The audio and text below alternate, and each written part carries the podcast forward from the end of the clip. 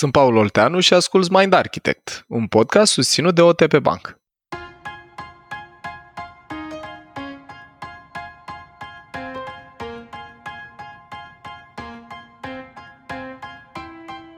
În episodul trecut ai aflat principiile după care se ghidează creierul atunci când învață, dar și ce înseamnă învățarea pentru elefantul tău.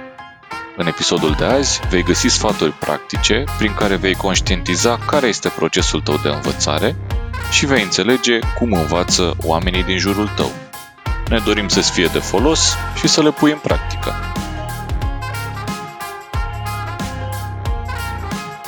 Paul, simt că am rămas așa cu o restanță din episodul cu învățarea pe care l-am tras pentru că am discutat foarte mult despre cum învață creierul uman și ce înseamnă învățarea pentru creier și cât de importantă e învățarea, dar nu știu dacă am dat suficiente detalii despre cum ai putea practic să înveți mai bine. Și cred că ar merita să facem un episod dedicat metodei de, metodei de învățare. Ce putem să le sugerăm oamenilor care ne ascultă? Păi, dragule, numai bine ai făcut introducerea asta pentru că o primă tehnică foarte utilă și palpabilă e asta cu repetiție mama învățăturii. Am mai povestit-o noi și în uh, sezonul 1 că elefantul, de exemplu, învață prin repetiție și asociere. Am mai uh, dedicat un uh, episod subiectului ăstuia cu învățarea, unul pentru că așa cum am încheiat episodul anterior, merită reaminti și în ăsta că noi chiar credem că e abilitatea care poate să facă diferența personal și profesional în lumea în care urmează să trăim. Acum, în mod concret, tot făcând trimitere la cartea asta pe care am mai recomandat-o noi, Make It Stick, o idee potențial utilă pe care și eu o practic când mă apuc să învăț ceva nou, de exemplu când învăț, când m-am apucat să învăț neuroștiință, e că după ce parcurg un volum de informație, mă apuc și învăț un concept, mă autotestez cumva mental. Mă gândesc, băi, care erau cele două tipuri de memorie și încerc să-mi aduc aminte și un fenomen foarte interesant pe care îl face mintea noastră. Cu cât te chinui mai tare să-ți aduci aminte ceva, deci cu cât efortul de căutare e mai intens, deci nu mă uit imediat pe hârtie sau un Evernote unde îmi notez eu concepte de neuroștiință, când într-un final îți aduce aminte, conexiunile sinaptice se fac mult mai puternice.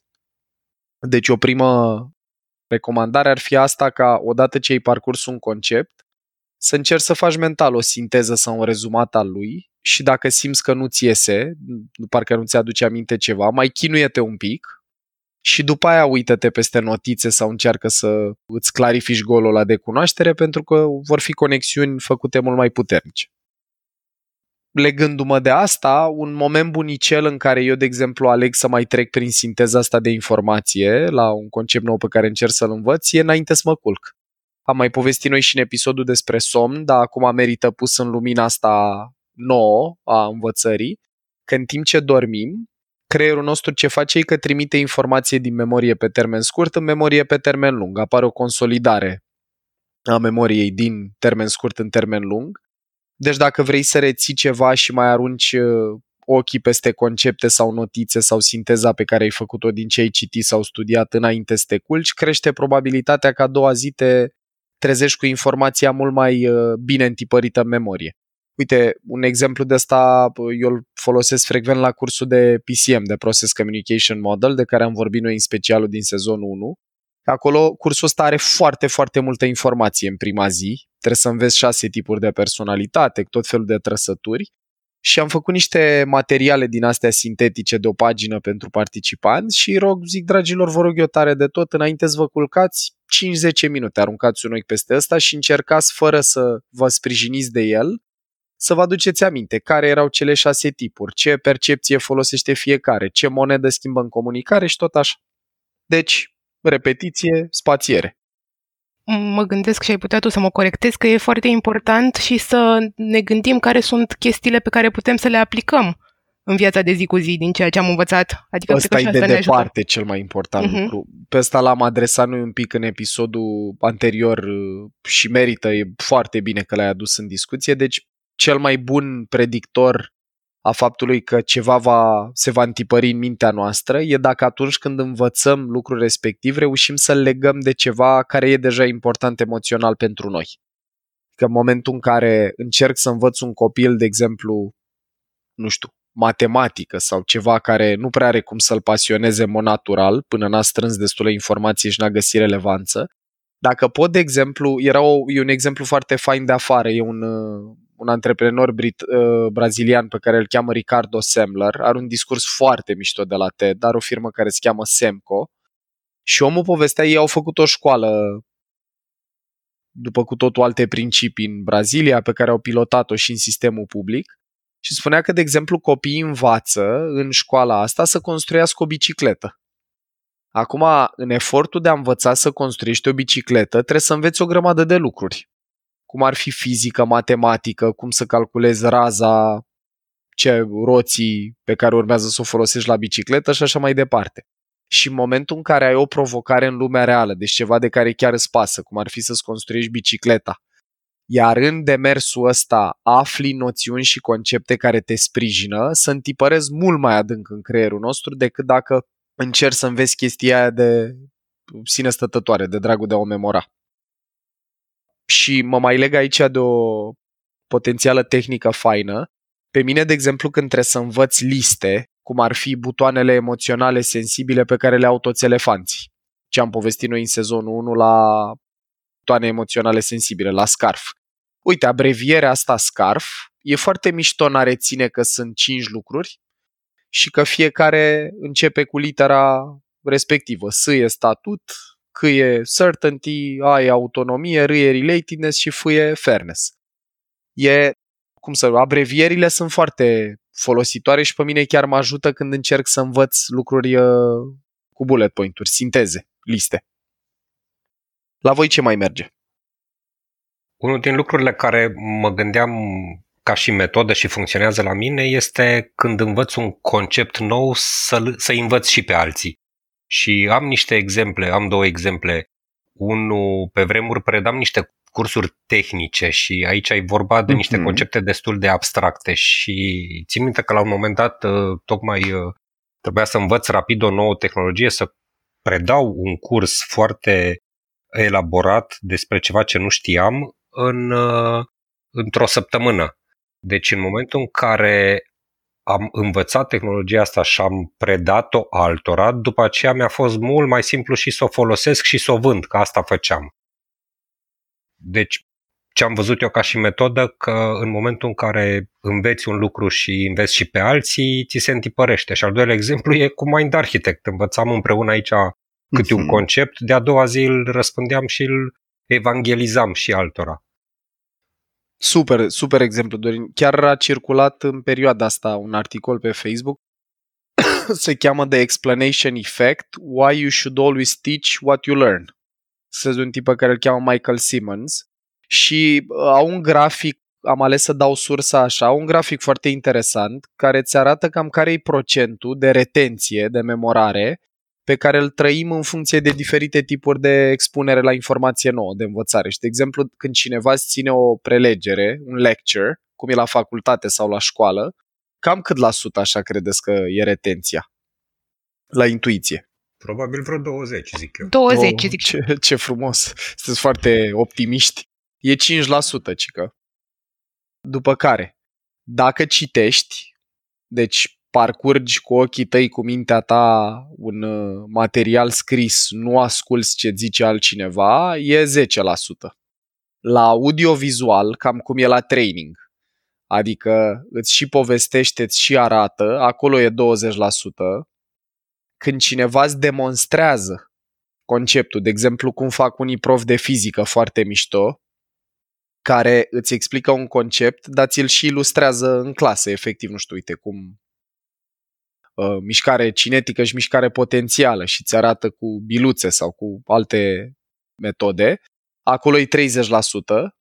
În momentul în care discuți un concept cu cineva, deci nu îl predai, nu e ce zice Dorin încă, doar discuție, dezbați în baza lui, cam cum se întâmplă la training câteodată, când apare un concept nou și după aia oamenii au timp să dezbată sau să povestească experiența personală. 50% când uh, practici efectiv ce ți s-a recomandat. Deci cum ar fi exercițiile din timpul trainingurilor sau exercițiile de la școală în care încerci să rezolvi o problemă sau să construiești o propoziție sau, na, în funcție de materie. Acolo e cam 75 și regele indiscutabil uh, numărul 1 la capitolul învăța- învățare este să predai altora, unde retenția celui care predă, practic când, când, când predă, e retenție cam de 90%. Deci dacă după ce mergi la un curs, te duci acasă și povestești celor dragi ce ai învățat acolo, presupunând că a avut impact emoțional asupra ta, îți crește retenția cu 90%. Paul, uh, uite, cred că noi toți patru am predat uh, într-o formă sau alta. Uh-huh. Nu cred, adică sunt sigur. Iar tu, pentru tine asta este, să zicem așa, ce te mână pe tine în luptă, dorința asta de a învăța pe alții.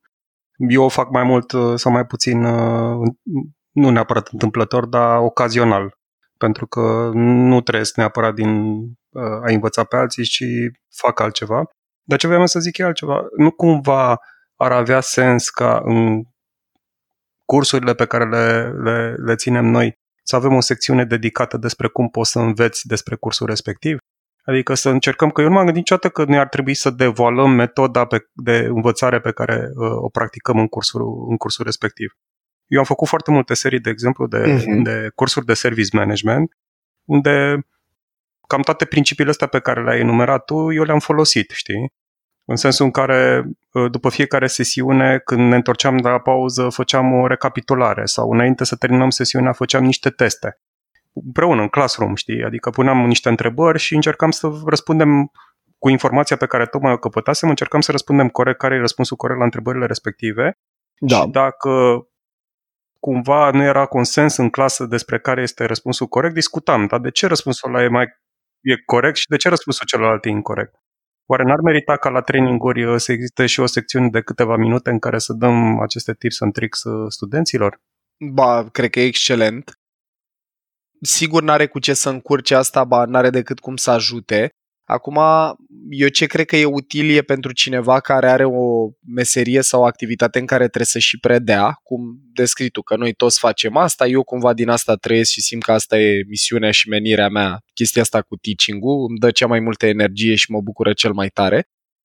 Cred că e important ca noi să înțelegem lucrurile astea, pentru că Uite, și mie mi se întâmplă câteodată, după ce țin un curs care are multă informație, eu livrându-l săptămânal, trăiesc un pic, uh, nu știu cum, blestemul cunoașterii, așa, nu prea... Mi-e greu să-mi dau seama cât de ușor de integrat sunt noțiunile alea pentru cineva care nu se gândește săptămânal la ele sau care nu le repetă sau predă săptămânal. Și în unele momente am, am, am momente de frustrare. Mi se întâmplă câteodată când întreb cum percep thinkerii lumea în ziua 3 la PCM și când văd că e o pauză un pic cam lungă, dat fiindcă eu, cum să zic, pentru mine e pentru mintea mea e foarte ușor răspunsul. Am un moment în care elefantul meu ă, așa are, un, are tendința să preia controlul, să zic stai o puțin, cum adică, păi nu v-am mai zis de trei ori și luni și marți și miercuri. După care să înțeleg lucrurile astea despre învățare pe care noi tocmai le-am povestit și acum și în episodul anterior, mă ajută foarte tare să am mult mai multă compasiune și înțelegere pentru procesul de învățare al celor din jur, și mai e un aspect uh, fain la care cred că merită să reflectăm și în rolul de lider și de părinți și de profesor sau în orice rol în care învățăm pe cineva ceva. Și anume să ne dăm seama și cum ne place nouă să învățăm și să nu ne limităm la metoda respectivă. Că eu, ca să dau un exemplu, mie mi-e foarte ușor să învăț din cărți eu am o înclinație foarte puternică în zona asta autodidactică, adică mie când, pe mine când mă apuc o pasiune învăț singur, cum a fost și cazul neuroștiinței, dar mi-e foarte clar, uitându-mă la oamenii din jurul meu, că nu e toată lumea așa. Unii oameni au nevoie de grup social, au nevoie să dezbată, alții au nevoie, nu știu, ca cineva să le sintetizeze informația, dovadă și, na, faptul că oamenii se bucură de ce am construit noi uh, și ce livrăm aici. Și pentru mine, ca teacher, ca prof, în orice cu orice pălărie aș, aș asocia uh, rolul ăsta, pe mine m-a ajutat foarte tare să variez mijloacele astea de predare, că eu, de exemplu, după cum se simte probabil și în podcast, eu am o înclinație să explic, mie îmi place să povestesc și să explic, să dau exemple, să explic concepte. Și la un moment dat m-am prins că chestia asta, deși e entertaining pentru sală, dacă o fac bine, nu e neapărat cea mai bună metodă. Am jocuri de rol, de exemplu, câteodată, care emoțional nu le plac pentru că îl pune pe elefant în situații nefamiliare, mă expun, uh, sunt atentate acolo la butoanele scarf, la statut, la certitudine, la familiaritate, dar după exercițiu, oamenii învață mult mai adânc și mai, mai puternic, mai profund decât dacă doar repetam eu lucrul respectiv. Deci, cumva, e, cred că e, e, e foarte relevant să ne dăm seama care e stilul nostru de învățare și de predare și să nu ne limităm la ce e confortabil pentru noi, ci chiar să ne uităm un pic la ce ne spune știința că funcționează, cu trimitere la procentele alea amintite anterior. Paul, voiam să te întreb, e bine să înveți un singur lucru sau să te focusezi să înveți mai multe lucruri simultan. Și te întreb asta în contextul în care mi-aduc aminte când eram student în uh-huh. sesiune și toți am trecut prin asta, aveam examen, stăteam trei zile, învățam materia respectivă, treceam la următorul. Și acum, după ceva ani, nu mai mi-aduc aminte nimic. Pe când în procesul de învățare continuă de după, de după școala propriu-zisă, cred că dacă îmbini și înveți simultan niște lucruri sau faci un mix între ceea ce înveți, parcă se acumulează mai bine. Cum comentezi un pic partea asta? Uh, eu cred că din perspectiva asta neuroștiințifică cel mai util e să înveți lucruri diferite, dar care sunt cumva din aceeași uh, clasă, din același domeniu. Dau un exemplu. Dacă te apuci să înveți, nu știu, biologie, respectiv matematică și cum să gătești, no, s-ar putea să putem să găsim niște corelații și între astea, dar sunt totuși domenii de cunoaștere care s-ar putea să-ți activeze, cum să zic, uh, seturi de amintiri foarte diferite, să n-aibă un fir roșu între ele să le poți uh, interconecta. Dacă, în schimb, te apuci să înveți neuroștiință, psihologie și, nu știu, medicină sau biologie interpersonală, astea sunt niște lucruri care sunt foarte din același univers și e foarte util, de exemplu, să poți să faci legături între ele, să înțelegi că, băi, uite, medicina spune că noi avem un hormon care se cheamă cortizol, care se eliberează când suntem stresați. Neuroștiința ne spune care părți din creier se ocupă cu comandarea eliberării de cortizol. Și psihologia observă în ce stări psihice și emoționale pe care le trăim manifestăm comportamente sau reacții care ar semnala că suntem în stres. Și când științele astea trei sau ramurile astea de știință, trei, uh, dau mâna și uh, încep să se suprapună, înțelegerea noastră devine mult mai profundă. E ce povesteam noi în episodul anterior, că nivelurile alea de abstractizare, de exemplu, tu cum înveți să dansezi, acolo sunt niște pași foarte simpli, clar, concreți despre mișcare corporală. Dar după aia, dacă te gândești, de exemplu, nu știu, și la o formă din asta de schimb de energie între parteneri sau de ce-ți comunică persoana cu care dansezi non-verbal și îți dai seama că, de exemplu, din ce am lucrat noi, elefantul știe să citească stări emoționale non-verbal la interlocutor și atunci din felul în care dansează poți să te prinzi în ce stare e. Dacă simți în ce stare e, poți să conduci mai bine în dans. Deci domenii de cunoaștere conexe să sprijină reciproc și e foarte valoros dacă putem face asta. Uite un exemplu bun care îmi vine în minte, e amuzant, că sunt șanse că mulți ascultători îl știu e dacă ați văzut Karate Kid, știi, când îl punea Mr. Miyagi pe Daniel San să-i curețe mașinile cu wax on, wax off și îl învăța exact aceeași succesiune de mișcări. Până când a automatizat-o elefantul și după aia succesiunea de mișcări învățată într-un context, lustruitul mașinilor, a început să-i fie folositoare în contextul de autoapărare, când au trecut la lecțiile concrete de arte marțiale. Și ăsta e un exemplu fix în linie cu ce spui tu. Da, exact ceea ce mă gândeam. Practic, dacă te uiți la același subiect din mai multe perspective, bineînțeles conexe, ți se întipărește mult mai bine. Iar exemplu cu cortizolul și, de fapt, cu, cu neurochimicalele care sunt povestite în diverse ipostaze exact. peste tot, parcă îți dă o imagine mai, mai rotundă. Și uite, aici vreau rapid să aduc în discuție ceva. Eu cred că știința în general ar avea foarte mult de câștigat dacă domenii conexe ar da mâna și ar începe să se uite din perspective diferite, dar căutând puncte comune la același subiect. Pentru că, uite, dacă înțelegi neuroștiință, psihologie și sociologie, antropologie, istorie, dacă legi lucrurile astea, poți să începi să înțelegi de ce, de exemplu, când apare inegalitate mare între clase sociale, cum trăim noi acum, i-a apăsat butonul fairness, pe care l-au ca buton sensibil ăsta cu corectitudinea toate mamiferele, lucru care duce la a strânge din ce în ce mai multă frustrare și emoție negativă, lucru care te face să te porți din ce în ce mai recalcitrant, lucru care îi face pe cei din jur să se simtă din ce în ce mai amenințați, care îi bagă în comportamente defensive, garduri din ce în ce mai mari, grijă din ce în ce mai puțină pentru cei din jur sau încredere. Și asta e partea mișto, că dacă te uiți la învățare sistemic, nu pe sistemul fabrică, ca la școală, subiecte delimitate, fără legătură unul cu celălalt, fără conexiuni între educație fizică, biologie și așa mai departe, lumea poate să arate mult mai interesant și învățarea poate să fie mult mai mișto. Vreau să aduc și eu uh, un subiect în discuție. În prezent eu învăț pentru PMP, o certificare mm-hmm. pe care vreau să o obțin în managementul proiectelor. Și să fiu sinceră, timpul meu liber e destul de limitat, adică am întins procesul ăsta de învățare pe mai multe luni. Și acum mi se pare că e mai efectiv să înveți în cantități mici, dar în zile repetate. Pentru da. că, practic, câștigi un mod de gândire așa, adică Clar. se asimilează mai bine. Da, Dar da, vreau da. să văd și perspectiva ta. Exact așa e cum spui tu, Anca. Deci la, la învățare un lucru e foarte, foarte clar, mai ales când vorbim despre învățare, cum să zic, de lucruri noi și asta se aplică și la călăresc și la elefant.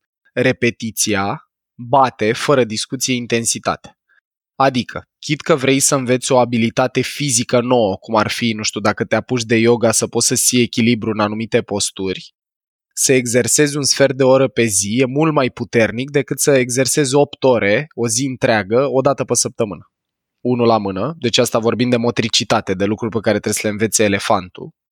Iar la lucruri pe care trebuie să le învețe călărețul e fix la fel. Adică dacă vrei să dobândești, nu știu, cunoștințe noi, cum ar fi ce povestim noi la Mind Architect către oamenii dragi care ne ascultă. Să asculți un episod pe săptămână, de exemplu, e mult mai puternic decât să asculți 8 episoade la rând, odată la două luni. Pentru că, mai bine, și când zic un episod, mă refer, aici e un exemplu puțin uh, inexact din partea mea, că ar trebui să revizitezi ce ai făcut în trecut noi, de și faci, ce ai povestit în trecut noi, de și face multă trimitere la episoadele anterioare. Tocmai ca o invitație, dragilor, mai treceți odată până la despre călăresc și elefant, mai revizitați odată subiectul cu memoria. Mai vreau să aduc în uh, discuție o idee așa care poate să fie o strategie folositoare și pentru părinți, că știu că sunt mulți oameni care ne ascultă care au copiluți și și din lucrul meu în companii uh, aud asta des. Dragilor, o chestie un pic contraintuitivă pentru noi când vine vorba de, întreb- de învățare e că de multe ori întrebările sunt mai eficiente și utile în a ajuta pe cineva să învețe decât răspunsurile. E o carte foarte mișto, mie mi-a plăcut mult, se cheamă A More Beautiful Question, The Power of Inquiry to Spark Breakthrough Ideas. Ăsta e subtitlu. A More Beautiful Question, The Power of Inquiry to Spark uh, Breakthrough Ideas. E scrisă de un autor pe care îl cheamă Warren Berger. W-A-R-R-N, Berger. Și asta e și o idee foarte tare în carte, și anume că răspunsurile, uh, sau hai să o iau altfel, întrebările pornesc o furtună cognitivă ne activează creierul, ne activează autostrăzi neuronale și ne bagă într-o stare psihologică de curiozitate, unde odată ce aflăm răspunsul la lucru care ne-a frământat, se eliberează dopamină și se întipărește mult mai tare, răspunsurile, adică ce suntem noi obișnuiți să dăm și mediul business și acasă, sting furtuna asta cognitivă. În momentul în care a fost umplut golul de cunoaștere, creierul în esență își focalizează atenția pe altceva. Zice, ok, ne-am dat seama care era ideea aici, mergem înainte. Și atunci eu propun uh, și în sala de curs și acasă abordarea asta în care când vrem să învățăm ceva sau când vrem să ajutăm pe cineva să învețe ceva, să ne punem mai multe întrebări și să nu ne mulțumim strict cu a găsi răspunsuri. Și mai e un aspect interesant care pleacă tot din cercetarea asta despre cum funcționează creierul nostru în învățare, și anume că e foarte greu să fii curios legat de ceva ce nu cunoști. Adică cu cât îți pui mai multe întrebări și începi să dobândești răspunsuri la parte dintre ele, cu atât îți apar mai multe întrebări și e chiar o senzație. Eu am trăit-o și sunt curios dacă și pentru voi a fost uh, pe acolo. Mie mi s-a întâmplat, de exemplu, pe măsură ce învățam neuroștiință la început, să capăt foarte multă încredere în cunoștințele mele, să zic, a, călăreț, elefant, filtre, deturnări emoționale, neurotransmițători, pac, le știu. După care, cu cât am început să învăț mai mult, la un moment dat am avut o senzație că nu știu nimic. pentru că descopeream atât de multă cunoaștere nouă și lucruri care se schimbă și perspective noi, aproape că am avut o stare de anxietate, așa zic, băi, stai puțin, că eu de fapt nu știu nici 1% din tot ce e de știut. Dar după aia mi-am focalizat atenția pe, ok, în fiecare zi mai acumulez un pic de cunoaștere, să mai înțeleg ceva relevant pentru mine și pentru oamenii pe care îi ajut și am reușit să mă reglez așa. Deci învățarea e și un proces care nu prea se încheie niciodată și cu fiecare întrebare la care ai primit un răspuns activează o furtună cognitivă nouă care te pune la treabă să mai cercetezi un pic, să mai afli niște lucruri.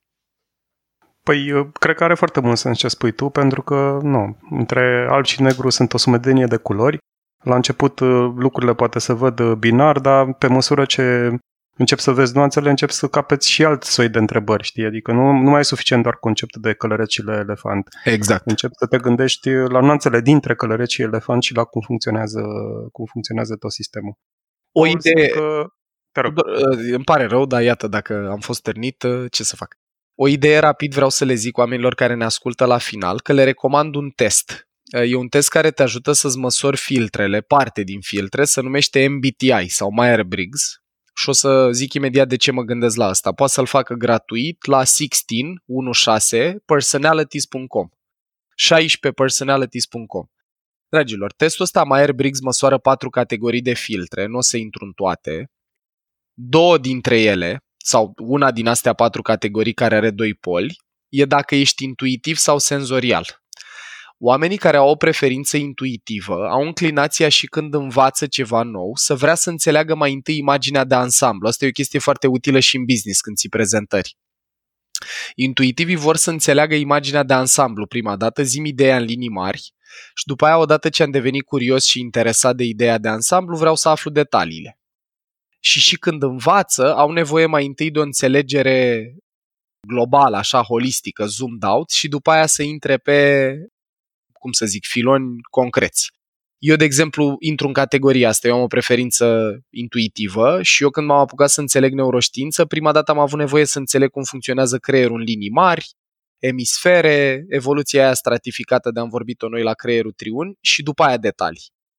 Senzorialii, a doua categorie pe care o putem avea în, în testul în Myers-Briggs, e sensing în loc de intuitiv, senzorial. Și oamenii care au preferința asta cognitivă își formează imaginea de ansamblu din detalii. De exemplu, senzorialii s-ar putea, după ce ascultă 3, 4, 5 episoade din Mind Architect, sezonul 1 sau 2, să aibă la un moment dat o revelație, bă, stai un pic, astea să leagă așa între ele. Deci, pentru că am avut niște traume când eram copil care s-au stocat în memorie implicită, acum trăiesc deturnări emoționale mult mai frecvente când și și-au format imaginea de ansamblu din detalii. E foarte util și pentru lideri și pentru părinți și pentru noi în general să cam știm ce preferință avem și să nu o forțăm pe a noastră, apropo de filtre, celor din jur, ci să ținem cont un pic și de felul în care funcționează ei. Și cu acestea fiind spuse, furtuna cognitivă de la mine s-a terminat și vă mulțumesc. Mulțumim foarte mult, Paul. Mulțumim, Cu Maxim, drag. Ai ascultat un episod din Mind Architect, un podcast al lui Paul Olteanu și al invitaților lui, Anca, Tudor și Dorin. Mind Architect este o producție Rodcast și poate fi ascultat pe Spotify, iTunes sau oriunde asculti podcasturi. La Mind Architect contribuie cu vocea lui și Vlad Bogos. Abonează-te la podcast pentru episoadele viitoare, iar dacă vrei să ne susții pentru a continua producția acestui podcast, intră pe mindarchitect.ro în secțiunea Donează sau dă-ne un share în rețeaua ta.